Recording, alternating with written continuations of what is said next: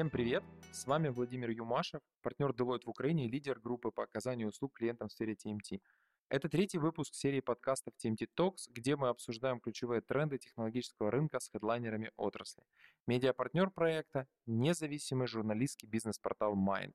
Сегодня наш гость, сооснователь и генеральный директор компании Riddle Игорь Жаданов. Игорь, привет. Привет, спасибо за приглашение. Спасибо, что пришел. Давай э, перед тем, как перейти к основным вопросам, расскажем нашим слушателям о том, чем ты занимаешься, чем занимается ваша компания, как появился Riddle, чем вы известны на рынке. Поделись.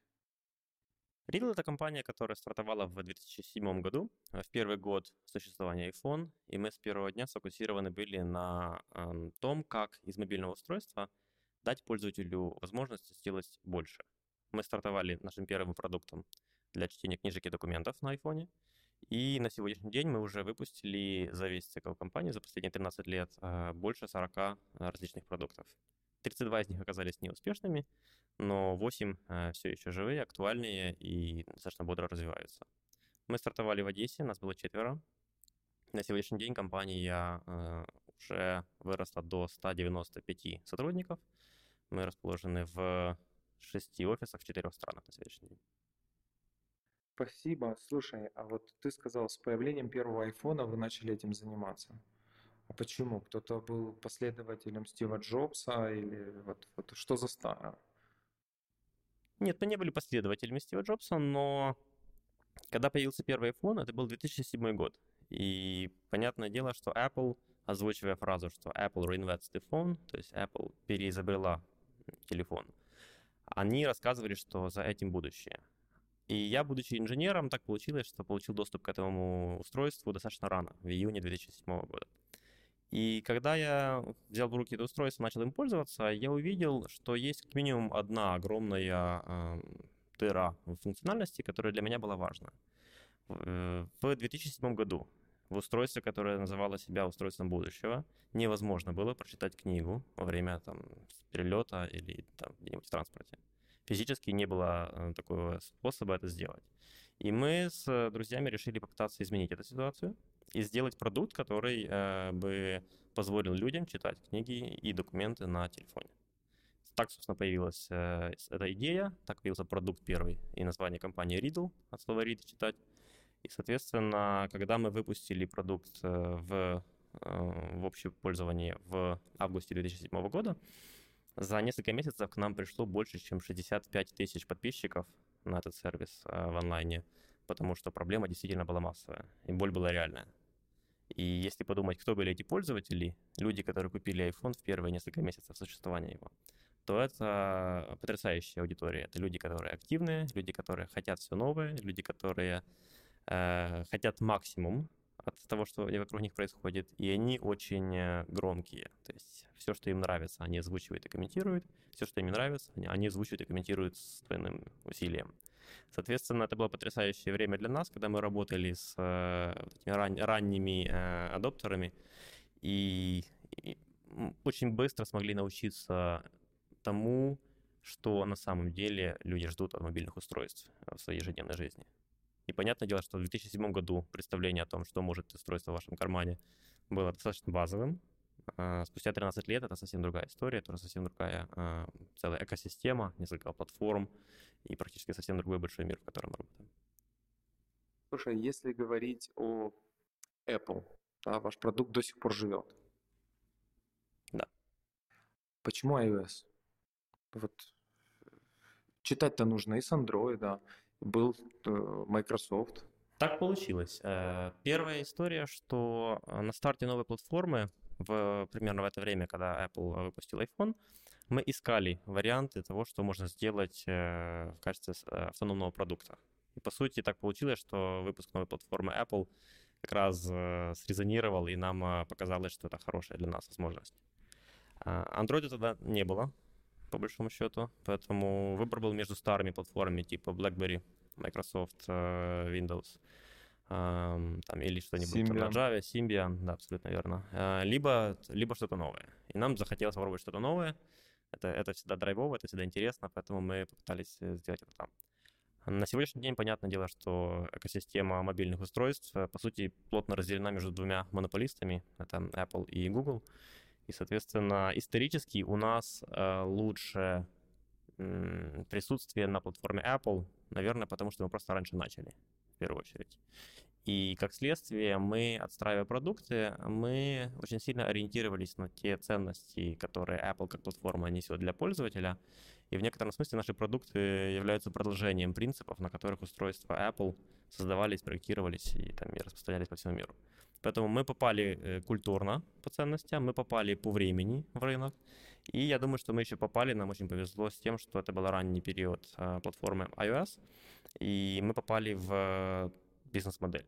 То есть модель платных, но не очень дорогих приложений в те годы, начиная с 2008 года, она была достаточно жизнеспособна. А Google вы пробовали? Да, конечно, у нас есть продукт от Google, наш э, почтовый клиент Spark. У него есть версия под Android. И, соответственно, на сегодняшний день, если говорить про платформы, то я смотрю на это не как на выбор религии, а скорее на то, что продукт должен иметь смысл для пользователя. То есть нужно знать, кто пользователь, нужно понимать, чем этот пользователь э, пользуется, и, соответственно, сделать э, продукт под ту платформу, которая для него доступна. Поэтому у нас нет сейчас э, жесткого предпочтения между Apple и Google. Но так сложилось исторически, что наша система там, ценностей, наша база пользователей, наши навыки создания хороших продуктов, они более сильны на Apple платформе, чем на Android. Интересно. Слушай, а вот у вас прекрасные приложения, да, то есть у вас есть PDF Expert, у вас есть ряд других решений, которые реально помогают людям. При этом сейчас часто потоковые сервисы начинают вытеснять приложения. Вытеснять решения, которые предлагают приложения. Вот какой у тебя взгляд на это? Я бы не сказал, что это или-или. То есть э, есть некоторые типы продуктов, которые лучше для пользователя, чтобы они были в, в облаке. Например? Netflix, Apple Music, Spotify. Это контент. Это да, это чаще, кстати, это чаще контентная история, действительно. Там Office 365 пытается сделать то же самое, но объективно для пользователя э, на конечном устройстве все равно лучше родное приложение. Оно быстрее, оно, как правило, надежнее работает, оно меньше зависит от сетевого соединения. И в, итоге получается, на мой взгляд, э, для ряда продуктов это имеет смысл. Чаще всего это контент. А для ряда продуктов это все равно невозможно. И все равно правильный, э, серьезный, качественный продукт можно сделать только будучи родным э, приложением на этой платформе. И это не важно, это Android, а, iPhone, там, может быть, виртуальной реальности какой-нибудь шлем. Все равно э, очень важно для большинства продуктов э, сделать плотную интеграцию между аппаратной и программной частью. И, соответственно, для пользователя, для того, чтобы эта сшивка была аккуратной, тоже будет заметна разница между продуктом, который сделан на коленке, там, на кроссплатформенных или облачных технологиях, по сравнению с продуктом, который сделан на родных для платформы. Но при этом, на самом деле, сейчас устройства такие, которые могут обрабатывать очень большие массивы данных и могут работать с искусственным интеллектом или с AI и все более и более сложные приложения появляются на устройствах. Что такое искусственный интеллект для тебя и для вашей компании? Ну, длинная история. Я математик по первому образованию. А, если коротко, то я вижу, что прорыв в машинном обучении сейчас, который называют искусственным интеллектом, а, вот прорыв этот есть, и он реален. Он реален для некоторого класса задач. То есть далеко не все, э, что мы привыкли вкладывать в слово интеллект, можно э, сейчас сделать сильно лучше, чем 5 лет назад.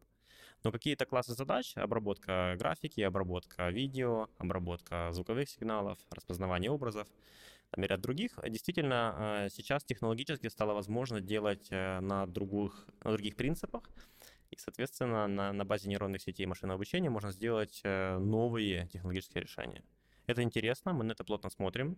Мы изучаем возможности э, того, что можно сделать и в наших продуктах существующих, и, может быть, как идеи вообще новых продуктов. Э, я все еще считаю, что эта э, часть индустрии, она на раннем этапе своего развития. То есть какие-то яркие визуальные успехи в отдельных типах задач мы уже видим, это вдохновляет но еще много областей есть, которые не могут похвастаться такими большими э, там, прорывами. Например, обработка текста. То есть э, то, что касается обработки текстовых э, документов, сообщений, э, переписки и так дальше с точки зрения нейронных сетей, находится на очень ранней этапе своего развития. Потом, пока мы еще не пришли в точку, когда это действительно прорывные большие технологии. Только маленькие наброски появляются то там, то там. А что мешает, по, по твоему мнению? Ну, это как прорыву? с наукой. Это как с наукой, пока не нашли методологию плюс э, знание о том, как можно такого э, рода сложности и проблемы э, решить э, там, нейронными сетями, например. А вы используете э, нейронные сети в своих продуктах? В небольшом объеме, да. То есть мы сейчас экспериментируем с э, рядом технологии внутри продуктов, например, в сканере Pro, э, для того, чтобы обрабатывать э, сканированные документы более качественно и более удобно для пользователя. Вот, распознавание границ или изменение, убирание теней на отсканированном документе сейчас в продукте Scanner Pro реализовано на базе таких технологий. А у нас есть отдельная команда, которая занимается исследованием новых технологий, и мы там изучаем вопросы применимости того, что мы видим на рынке, к нашим продуктам, например. Как вы, кстати, определяете, насколько вам а, та или иная технология принесет пользу, не принесет? То есть э, как, как это устроено? Пробуем, пробуем собрать результат. То есть Пробуйте, есть, да? Конечно, а по-другому не получится. То есть на бумаге многие технологии обещают сильно больше, чем э, в реальности. И поэтому у нас даже был прецедент, когда мы в почтовом клиенте Spark изучали эм, способы сделать сортировку, категоризацию писем между письмом от живого человека, а письмом от какой-то рассылки э, или там автоматическое какое-нибудь, не знаю, там уведомлением о чем-то из банка, то для того, чтобы разделить эти письма, мы пытались использовать нейронные сети. Э, так вот, с точки зрения качества классификации, в итоге получилось, что на тот момент нейронные сети нам не смогли дать результат лучше, чем просто прописанных набор из там, порядка 20 правил которых, э, в общем, очень простые линейные правила, которые, если в письме есть вот это, то это такой тип э, письма, э, они давали больше точности, чем нейронная сеть на тот момент.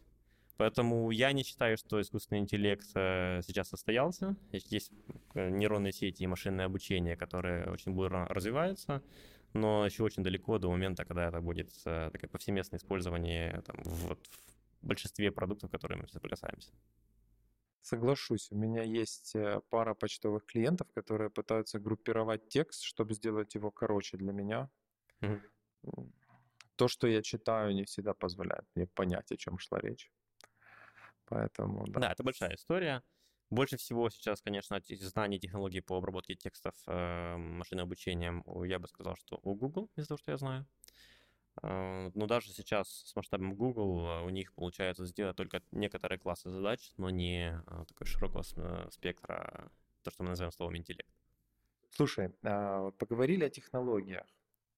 Интересный рассказ, спасибо. Говорить о продуктах э, Regal. О них пишут TechCrunch, Bloomberg, э, много известных именитых изданий. Крутое достижение для украинской продуктовой компании. Как вам это удается? И как другой украинской компании добиться подобного результата? Вы были первыми, я это слышал, но первыми не значит лучшими. Да, это большой кусок работы того, что мы делали. Денис, мой брат, он отвечал за маркетинг большое количество времени у нас. И он потратил, я думаю, что лет шесть для того, чтобы отстроить э, действительно живые э, взаимоотношения с э, большинством изданий. И когда мы говорим про издание, Bloomberg там, или New York Times или любое другое, на самом деле это все равно про людей. И там есть конкретные люди, которые покрывают конкретные э, индустрии своими публикациями. И поэтому основная задача это ну, найти с ними контакт, найти с ними коннект и сделать так, чтобы им было что рассказать своей аудитории. То есть э, тут не только познакомиться и пообщаться э, с журналистом, например, но еще дать ему какое-то такое мясо, после которого он скажет, вот это классная история, она того стоит, я хочу про нее написать. Поэтому я думаю, что фактор номер один — это кропотливый труд, в нашем случае это заняло лет шесть. И это вещи, которые невозможно поручить кому-то, там, отдать в агентство на работу и дальше. Должны быть внутренние усилия команды, компании для того, чтобы отстраивать свою репутацию, свое присутствие в медиапространстве. И, кстати, основной инструмент там это был Twitter. А, а вторая часть это нужно давать э, природой продукты, рисуйте новости, которые мы хотим показать миру, э, говорить историю, которая этого стоит. Потому что, по большому счету, мы действительно находимся в глобальной конкуренции за внимание, и это очень сложная вещь. В качестве примера могу привести 2007 год, когда 1 августа мы разослали, я лично рассылал пресс-релиз в 700 изданий о том, что вышел продукт под названием Riddle. Лучший способ читать книги и документы на iPhone. Мы написали пресс-релиз, и я лично разослал его, в, у меня был список составленный э, в 700 изданий. А, я получил за первый день ответов 0. Поэтому на утро 2 августа я разослал его еще раз догонку, еще раз письмо, другое в формате «Уважаемые, я там писал вам вчера, возможно, вы пропустили письмо. Э, я хотел поделиться нашей, нашей новостью, нашим пресс-релизом. Э, возможно, там, это будет интересно вашей аудитории». И я получил ответов 20 или 30. То есть э, это были только ответы, публикаций было изначально меньше. Потом мы уже попали в более реальную на рынке, потом эта штука начала взлетать. Но с точки зрения покрытия в медиа, это не э, ресурс, не способ сделать что-то быстро. То есть это годы э, налаженных отношений, э, поиска правильного времени и правильного, там, правильной новости, которые хочется там, подать, показать э, через журналистов миру. Поэтому эта кропотливая работа у нас, к счастью, получилась, а, но это было очень не сразу. Первые несколько лет это практически была э, там, попытка пробиться через глухую стену. А сейчас, то есть у вас есть свое место, у вас есть свои ниши. Угу. Насколько вам нужно продолжать давать контент? Так всегда Или нужно. Всегда. всегда. То есть журналисты нужно. сами не будут э, о вас писать. Э, нет, сами не будут о нас писать, разумеется. Единственное, что э, меняется, что есть такой кумулятивный эффект этой всей истории. То есть там спустя много лет э, мы можем уже быть источником, там, допустим, компетентного там, инсайта для какого-то из журналистов. То есть, например, если Apple сейчас там, в центре дебатов о том, честно ли брать 30% комиссию за мобильное приложение, то вполне может быть ситуация, при которой какой-то журналист из э, крупного издания обратится к нам, как к разработчикам, которые на платформе с первого дня, э, чтобы узнать наше мнение. То есть это не про нас, это не про наши продукты, не про наше стремление что-то сейчас кому-то продать. А это действительно там ценная информация из э, участника рынка изнутри для журналистов, которые пытаются составить более-менее сбалансированную историю о том, что происходит, к чему это может привести и так дальше. Поэтому у нас получилось, э, к счастью, отстроить э, репутацию компании э, вокруг того, что мы не пытаемся каждую секунду постоянно кому-то что-то продавать. Если мы можем поделиться с экосистемой знаний, помочь кому-то чем-то, то мы стараемся это делать. Поэтому это работает, это приносит ценность, и, соответственно, журналисты это видят, на это реагируют, и поэтому могут к нам обращаться не только по вопросам, связанным с выходами новых версий наших продуктов. Что затронул такую щекотливую тему про честно ли брать 30% комиссию. Сейчас как раз э, весь медиа гремит. Э, насколько Apple правомерно это делает, может надо как Google 15% и так далее. А какое ваше мнение? Ну, Google тоже 30% берет, если уже на то пошло. Я не думаю, что здесь есть простой ответ, потому что очень сложный сам вопрос. Для приложений, которые мы делали, допустим, 5, 7, 8 лет назад, 30% не, не кажется мне большой ценой, э, потому что на, в тот период Apple создавала рынок. То есть если подумать до э, iPhone и до Riddle, например, то мобильное приложение на BlackBerry запросто могло стоить 50 долларов. На iPhone даже в первый там, год App Store 2008-2009 эм, приложение в среднем стоило до 10 долларов. Потом уже пошла гонка вниз, и, соответственно, сейчас э, все, что выше, чем 5 долларов, кажется дорого для массового пользователя. Но Apple создал огромную экосистему потребления приложений, и это была основная ценность, которую они дали разработчикам. На сегодняшний день я считаю, что 30% э, комиссии вот за то, что сделал Apple в начале, это более чем честная ценная история. Когда мы говорим про сегодняшний день, когда у нас есть уже полтора миллиарда устройств, допустим, iOS на, на планете, и, и есть огромное количество самых разных бизнес-моделей, то очень некорректно подходить с одной меркой к, к разным компаниям. И, допустим, компания Spotify, она физически не может сделать э, там, эффективную бизнес-модель свою, если им придется 30% от своего оборота отдавать компании Apple. Поэтому для них эта вещь там, не работает, делает их бизнес невозможным. Поэтому я думаю, что как раз пришло время для того, чтобы эта экосистема эволюционировала. как-то. И вряд ли это будет просто изменение 30% ставки на другую цифру. Это, видимо, какая-то более гибкая адаптация под самые разные бизнес-модели, которые на мобильных устройствах сейчас происходят. И, соответственно, больше, больше гибкости, больше фокуса на том, что на самом деле было бы ценно для конечного пользователя. Ты упомянул, что Google тоже берет 30%, при этом я читал ряд аргументов в западной прессе, что Apple должен снизить комиссию так, как Google берет 15%. Может быть, это по каким-то направлениям отдельно взятым. Ты не знаешь, насколько там оно может быть у Google диверсифицировано? Мы, кстати, Нет, можем на, об этом... На, насколько я знаю, я помню, э, Google Play за платные приложения берет все еще комиссию 30%, угу. но и Google, и Apple в случае, если приложение подписного характера, mm. подписка, mm. за второй год подписки берут меньшую комиссию. Ну, то есть это может быть какая-то есть, ну, история ну, допустим, с контентом или еще с чем-нибудь? Допустим, у Apple э, даже подписные продукты, э, там, как наш PDF Experts, угу. э, мы когда продаем его за 50 долларов в год по, по подписке пользователю, то за первый год Apple берет с нас 30% на комиссию, а за второй год только 15, если пользователь останется с нами второй год. Тем самым нам, как компании, выгодно сделать так, чтобы продукт был ценный для пользователя долго. Ну и в этом плане я считаю, что у подписной модели есть огромная а, ценность. Она, созда... она выравнивает экономические стимулы создателей продукта и потребителей продуктов в сторону долгосрочной работы вместе. Я не считаю, что сама по себе э, подписка, то есть регулярно брать деньги с клиента, это успешный какой-то прорыв. Я считаю, что должна быть ценность э, для пользователя, которая постоянного времени или регулярно. И тогда подписная модель — это очень честная модель взаимодействия между разработчиком и пользователем. Но при этом вот, повальное увлечение сейчас э, подписными моделями на всех продуктах, которые только можно, для меня кажется там, плохой, плохой историей, потому что это игнорирует реальные интересы конечного потребителя. Слушай, а что делать с какими-то стандартными классическими продуктами? Не хочу сейчас называть никаких. Их надо апгрейдить. То есть, если ты купил, через год, два, три у тебя этот продукт устаревает. И тебе нужна новая версия. То есть опять покупать новую версию. Ну, исторически там софтверная индустрия была Она так и работала. такой модели, там, да, 30 лет, если не больше.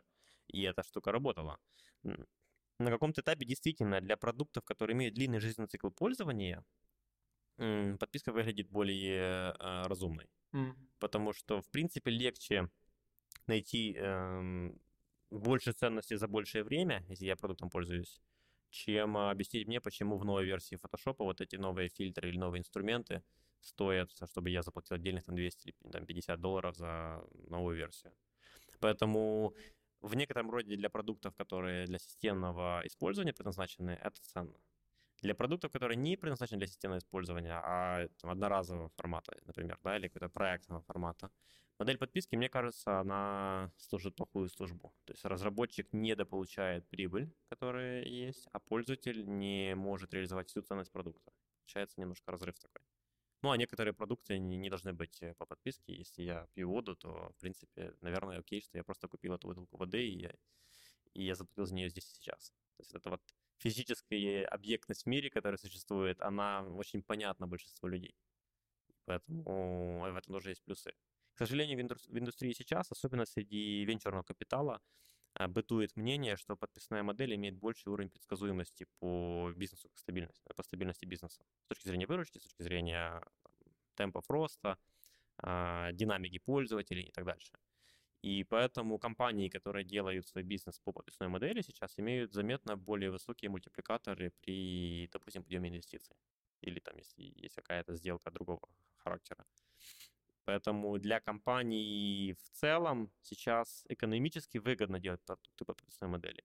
Я при этом не считаю, что это единственный фактор, который нужно, нужно учитывать. Потому что если начать игнорировать конечного пользователя, то у компании сильно меньше шансов построить что-то большое.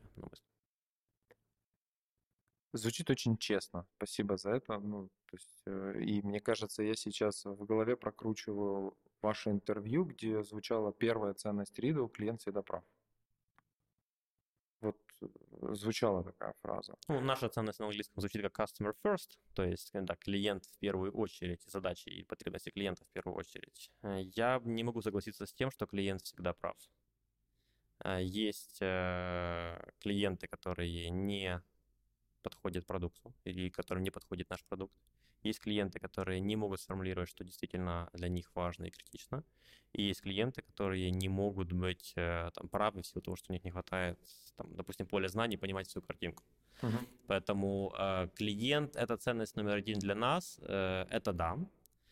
И я на это смотрю в контексте того, что если не существует ценности, которые мы сделали для клиента, то нет смысла в нашей работе. Соответственно, в этом аспекте нам нужно понимать, что действительно хочет э, добиться человек, и потом на, наша работа придумать хорошее решение для этой задачи или проблемы, или какой-то возможности, которая у человека есть э, на столе.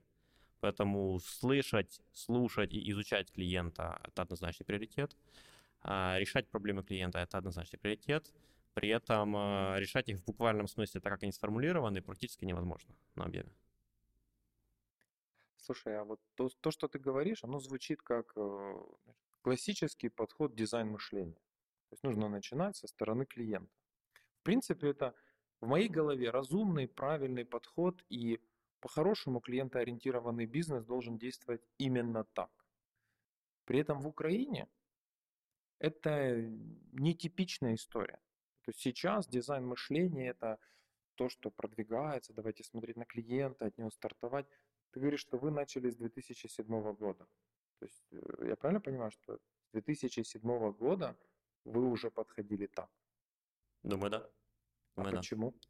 Ну, как вам удалось это сделать?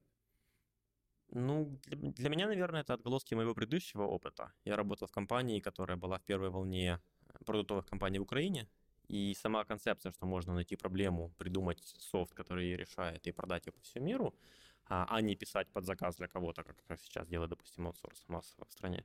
А, вот эта концепция была новая в конце 90-х, э, начале 2000-х.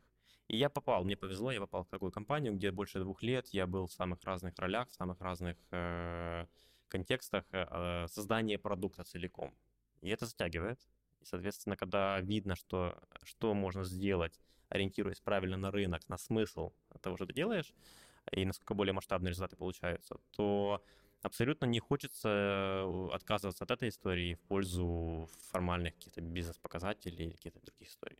Например, в Украине, в принципе, уже появляются компании, которые на самом деле знают, что нужно пользователю и смогли это реализовать. Да, та же новая почта, тот же Монобанк, если посмотреть. Это ярчайшие для меня примеры того, что на правильной ориентации на пользователя можно построить компании в, казалось бы, очень сложных, почти безнадежных вертикалях.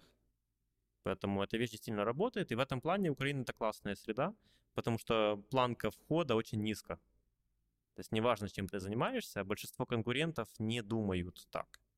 Соответственно, в теории для меня я на это смотрю как на крутую возможность. Достаточно немножко сделать шага навстречу клиенту, это уже будет в десятки раз лучше, чем то, что есть на рынке.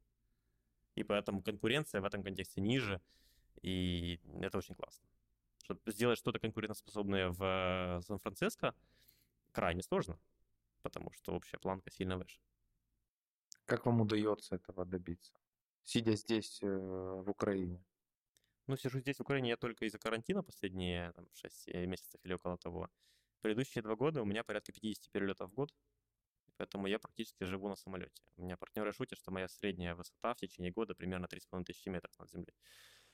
А, поэтому я нахожусь много практически во всех ключевых точках, которых мы чему-то как компания могли бы научиться. То есть в моем случае это Лондон, Берлин, Цюрих, Сан-Франциско, Нью-Йорк чаще всего, и, и, там, и другие города тоже бывают.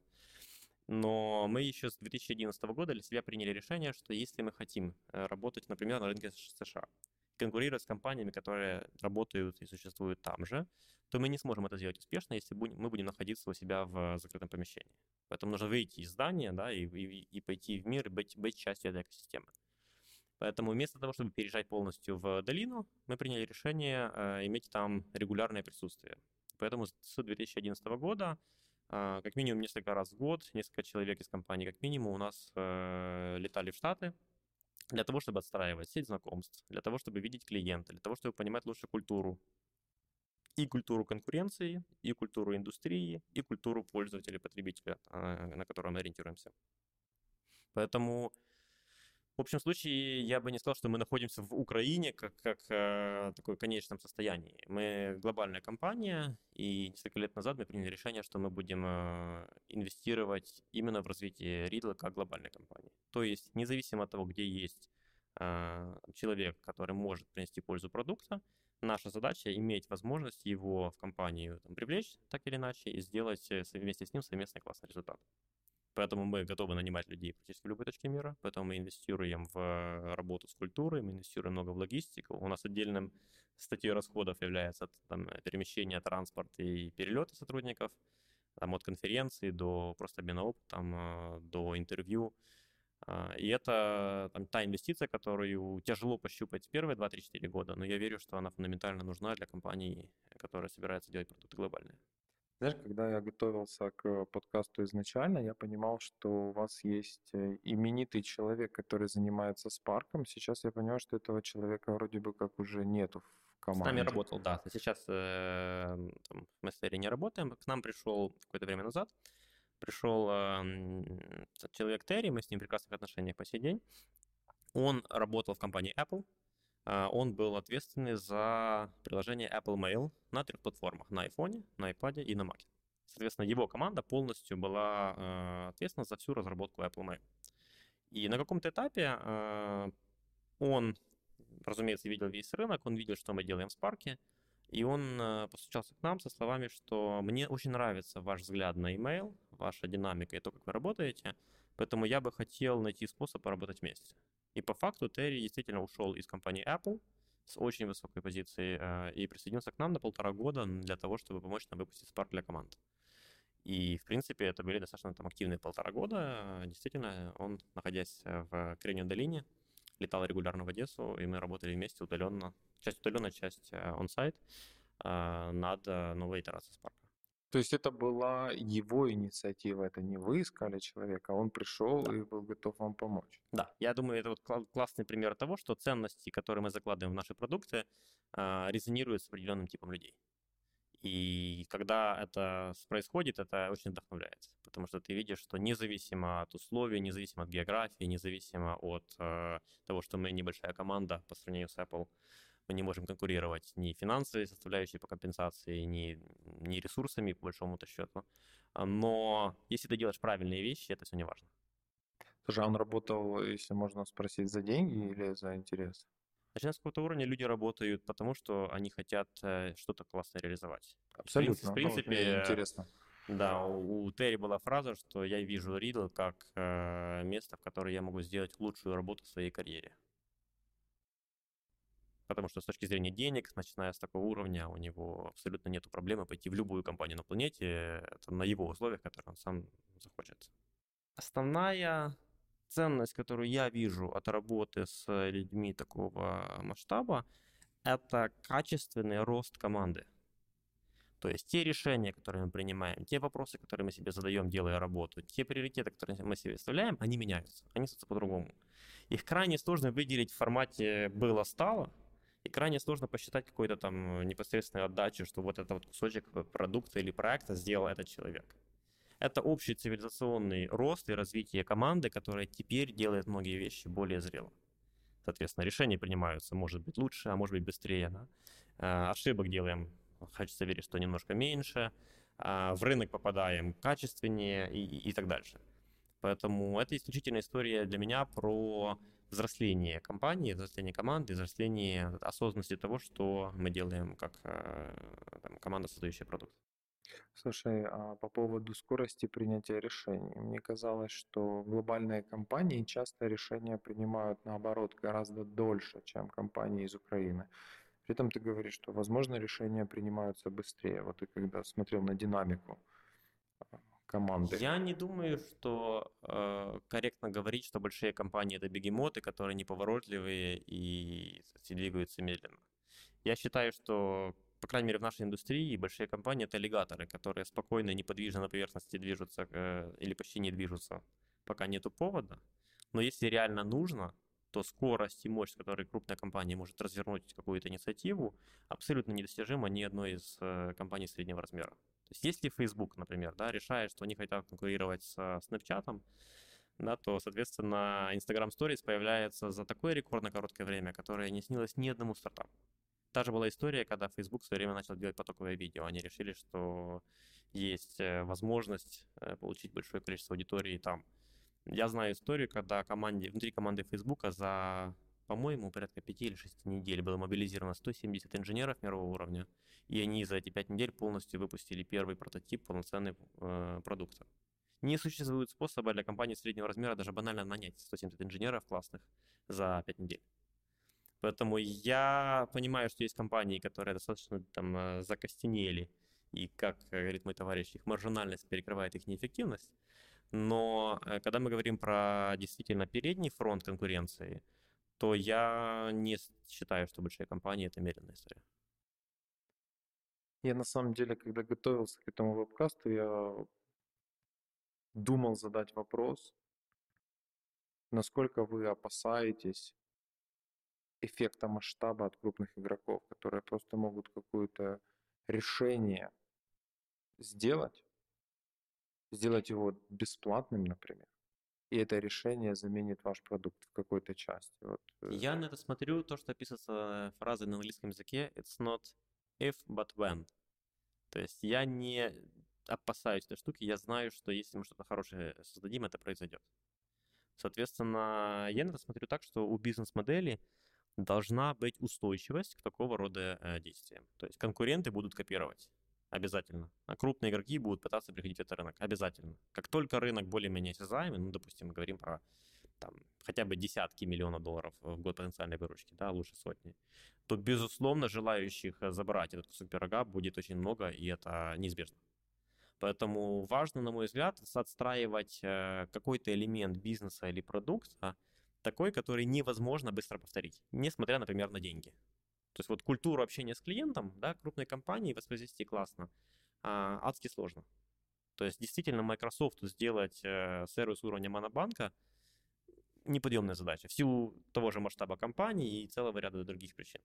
И поэтому у продукта обязана быть какая-то вот устойчивость, какой-то компонент, который невозможно быстро э, скопировать или воспроизвести. И сейчас это не может быть доступ к ресурсам, то есть деньгам, и сейчас это не может быть доступ к, э, там, к рекламе там, или какой-то медиа, потому что у больших компаний есть огромные ресурсы на, на это. Это может быть какой-то ноу-хау, э, это может быть э, корпоративная культура. Вот корпоративная культура, на мой взгляд, это, это самые важные устойчивые конкурентные преимущества, которые каждая компания может создать э, внутри себя, и вот тогда э, сложнее. То есть худший случай, да, создает Apple э, какой-то функционал в, в iOS, э, который перекрывает то, что мы делаем. На самом деле это уже происходило трижды. И сканер Pro, наш продукт, который для сканирования используется, и э, Documents, э, наш файл-менеджер, э, во многом вдохновили компанию Apple на то, что в новых э, последних версиях iOS появляется функциональность, которая пересекается. Я на это смотрю на самом деле как на не только плохую новость, но и хорошую. Если крупные игроки рынка обучают аудиторию на масштабе, что теперь это устройство пригодно для такой задачи, например, сканирования, то наша задача создания успешного масштабного продукта на самом деле упрощается. Нам нужно найти сценарии, при которых мы делаем это лучше, чем они. Скорее всего, это не будет все сценарии. Скорее всего, базовые сценарии они покроют неплохо, и пользователям это будет окей. Но рынок настолько гигантский, что всегда есть ниши, в которых э, можно сделать что-то радикально лучше или адаптировано под конкретного пользователя. И в эту, эту нишу можно прийти и забрать. Как эту нишу найти? Ну, это работа с рынком, это тот самый маркетинг, это та самая история с э, исследованием реальных нужд клиента и фокусом на том, что маленькая компания может делать еще быстрее. Вот, например, с тем же Spark, когда мы работали с Terry, э, то э, Apple не может двигаться с той скоростью, с которой движется команда Spark по разработке продукта потому что у них есть больше, чем 200 миллионов активных пользователей продукта и огромное количество внутренних, э, в том числе регуляторных э, механизмов, которые им нужно пройти для того, чтобы любое обновление прошло в такой масштабный как бы, это, формат внедрения по миру. Поэтому у нас таких ограничений нету, мы можем двигаться быстрее, можем быстрее разрабатывать, мы, мы можем больше ошибаться, нам за это э, будет больно, наверное, но не, но не катастрофично для компании. А мы можем э, быть более гибкими в знании рынка, знании э, того, что нужно реально пользователю, а не пытаться 200 минут человека как-то агрегировать, понять, а что же им дальше сделать. И поэтому мы, как маленькая компания, классическая модель Давида и Голиафа, она все еще существует на каком-то этапе, и мы можем делать продукт, который объективно лучше для конечного пользователя. И все. Для соответствующей целевой аудитории. Скажи, пожалуйста, ты озвучил ценности. По ценностям, действительно, мне кажется, если они у тебя есть, они тебе помогают выходить на тот уровень, который нужен, чтобы добиться результата. Как вы подбираете людей себе, чтобы они этот ценностный профиль а, разделяли? В каком-то интервью тоже читал, что вы искали себе человека два с половиной года, разработчика. В конце концов нашли. Как, этот процесс построен? Кто для вас правильный человек? Как вы его ищете и интегрируете в команду? Упрощенно, а, наверное, я смотрю на эту историю со стороны того, что могло бы быть успехом для человека, который присоединился к компании Riddle. И какой тип мышления или тип восприятия реальности э, позволит человеку стать успешным внутри нашего, нашей компании. Я не знаю, насколько этот способ там, универсальный для всей индустрии да, или там, для всех компаний, но то, что работает для нас, это фокус на том, что мы называем себя внутри компании продуктовое мышление. То есть человек должен, а, хотеть, и, б, уметь э, там, вносить вклад в создание классных продуктов. То есть человек, которому не все равно, э, что происходит с результатами его труда, человек, который действительно хочет видеть в этом осмысленную какую-то ценность и видеть, как это дальше происходит, там, э, существует в мире. И ради этого все остальные там, элементы, они становятся как бы под задачами. То есть если это инженер, то важнее способность инженера разложить сложную проблему на какие-то измеримые э, элементы, и с каждым из них там, пытаться найти решение, чем знание конкретного языка программирования или конкретной технологии. В Украине, к сожалению, мы наблюдаем перекос в обратную сторону. То есть э, инженер, который занимается там, не знаю, разработкой фронтенд части облачных приложений, крайне редко, даже эмоционально и морально будет готов э, заниматься мобильной разработкой. Просто потому что действительно новый, другой набор технологий, другой э, уровень усилий для того, чтобы разобраться с этим всем. И получается, что формируется такая как бы профессиональная кастовость внутри инженерной, э, там, инженерного комьюнити э, о том, каким инженером я являюсь. Так вот, самые лучшие инженеры, которые есть в нашей команде, они как раз в меньшей степени ориентированы на, допустим, инструментарий, а больше ориентированы на результат конечный. А инструментарий подбирается под результат. Есть если в этой части продукта выгоднее использовать эту технологию или, или этот язык программирования, окей, значит мы его используем. Потому что это просто подходящий инструмент для решения этой задачи. И вот такого мышления в Украине пока, к сожалению, еще мало. Хорошие новости, оно появляется все больше и больше, но, но это сложно. Потому что это немножко по-другому перестраивает ощущение, что важно, что не важно. А почему образование не позволяет или, или что происходит? Знаешь, я однажды спустился в метро, ехал, там ехал молодой парень, студент, ну так по виду курс третий, четвертый. Он ехал с девушкой, ему нужно было произвести на нее впечатление. Он рассказывал, что он учится на программиста, на разработчика и сравнивал себя со спортсменом. То есть он говорит, вот я сейчас учу конкретный язык программирования, я в него углубляюсь, я потихонечку развиваюсь, развиваюсь, развиваюсь, и потом я упираюсь в потолок. И мне нужно уже становиться более универсальным, более продуктовым, потому что иначе я просто в какой-то момент устарею, и мне нужно будет переключаться на другой продукт и проходить ту же самую, ту же самую карьерную лестницу. Не продукт, другой язык. Э, вот мне так показалось, мне понравилась такая логика у человека. То есть он понимает, что есть как бы определенная узкая направленность, а потом тебе нужно расширять свой кругозор, свои знания. И я подумал, если у нас такие ребята учатся и так мыслят, то это, наверное, здорово. Да? Такие люди придут к хорошему результату и приведут страну к хорошему результату. Ты говоришь, что это скорее исключение, чем правило. Да, я думаю, что действительно сейчас это еще не типичная история, потому что в стране мало историй и успеха, мало прецедентов, когда так можно и так получается классно. Ну, то есть, э, если я инженер э, и я компетентен не в одной специализации, то я могу прийти в компанию и достаточно быстро показать результат. В том, что я уже знаю, в том, что у меня есть опыт. А это нормальная, хорошая история. Большинство компаний предпочтут э, результат быстро здесь и сейчас, чем классный результат через 4 года. А, соответственно, большинство компаний не будут готовы давать э, время, например, даже хорошему специалисту освоить новый инструмент, который более пригоден для продукта. У нас в нашей компании были такие прецеденты, когда мы э, брали человека в команду с знаниями, не теми, которые нам нужны сейчас по, по технологиям. То есть у него был другой технологический стек, другие, другая экспертиза с точки зрения языков программирования. Но мы понимали, что мы хотим, чтобы мы вместе поработали, и мы давали просто запас времени, 3, 4, 5 месяцев, если надо, для того, чтобы человек мог перестроиться и освоить другую технологию, которая нужна там, нашим продуктам здесь и сейчас. И поэтому мы как компания готовы были играть в долгую и инвестировать это время, силы, помогать человеку адаптироваться и перестроиться. Большинство компаний, которые я вижу сейчас, они не готовы инвестировать э, время и силы в долгоиграющий результат.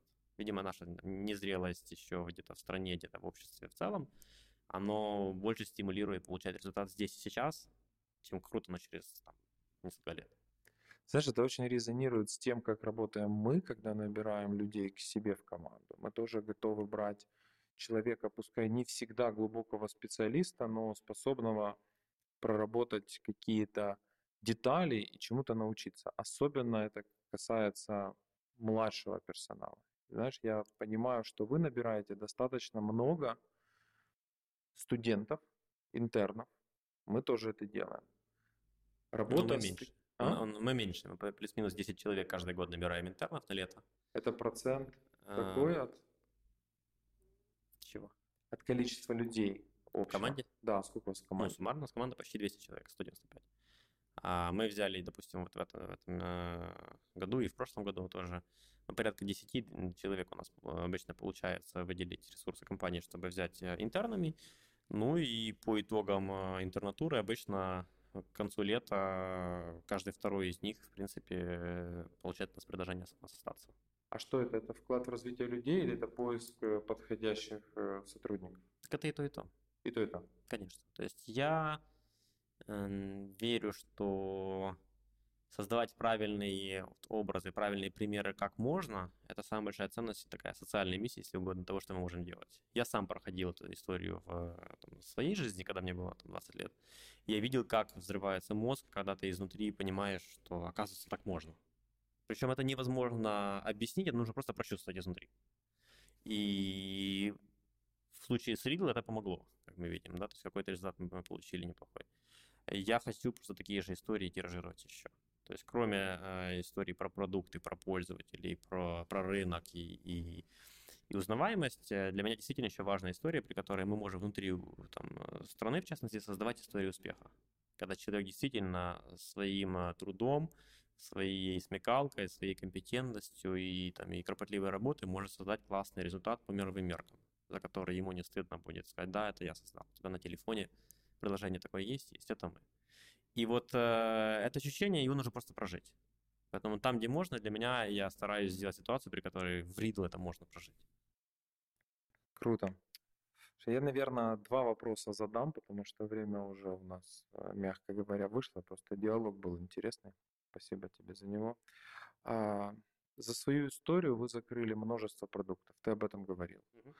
Как вам даются такие решения?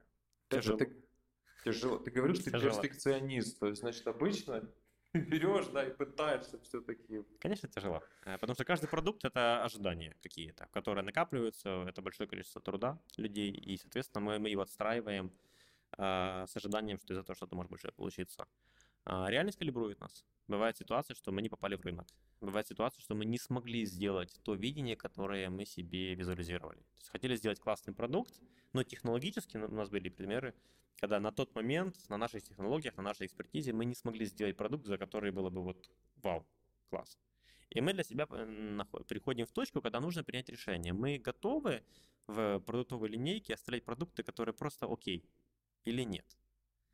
И для меня как раз эта история была про как раз прецеденты и про долгосрочное мышление. То есть мой ответ нет. Если продукт недостаточно хорош, то мы от него откажемся, мы потеряем выручку, даже если он приносит какие-то деньги. Мы потеряем выручку, но мы хотим, чтобы наша продовая линейка была, э, имела высокую планку. Тогда для меня важна, получается, история, что я могу действительно прийти к пользователю и сказать, наши продукты хорошие. Причем я не буду уточнять, это будет Scanner Pro, это будет Documents, это будет э, PDF Expert или любой другой продукт. Потому что я знаю, что общая планка реально высокая, выше рынка заметно. И поэтому отказываться всегда больно, потому что жалко времени, жалко усилий. Если команда работала когда несколько месяцев, а бывает несколько лет, и потом мы всю эту штуку просто сворачиваем, то, конечно, это тяжело. Но хорошая новость состоит в том, что всегда идей продуктов сильно больше, чем э, созданных продуктов. И всегда не, рук не хватает. Поэтому если мы откажемся от продукта, то, грубо говоря, у нас освобождаются ресурсы сделать что-то лучшее. И в этом плане это такая, как, как вакцина, нужно через эту боль периодически проходить для того, чтобы фокусироваться на том, что получается лучше и то, что более нужно рынку.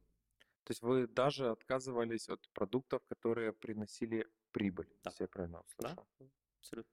И вы их просто закрывали, вы их не продавали, не Мы передавали? просто закрывали, просто снимали с продаж и отказывались от прибыли, да. Это тоже непростая история и нетипичная для Украины, я бы так сказал. То есть можно же было бы создать где-то какой-то сайт, продукт, сайт, ну, бренд. Клад, кладбище не очень успешных продуктов, да, можно было бы создать.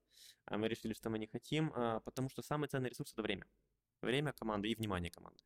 Поэтому если есть продукт, который находится там э, в мире и он выпущен нами, то мы, я не готов его не поддерживать.